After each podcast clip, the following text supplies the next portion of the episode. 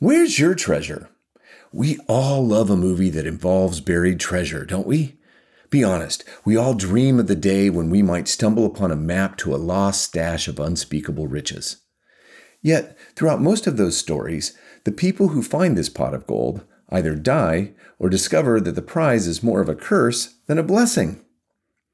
Not that finding an undiscovered fortune is terrible, but would it really provide you with the happiness you seek?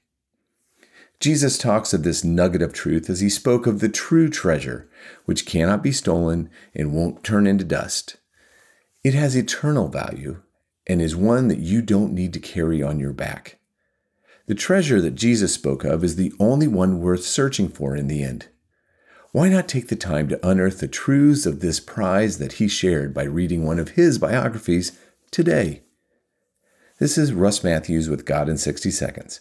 For more space to think and talk about God, go to thirdspace.org.au.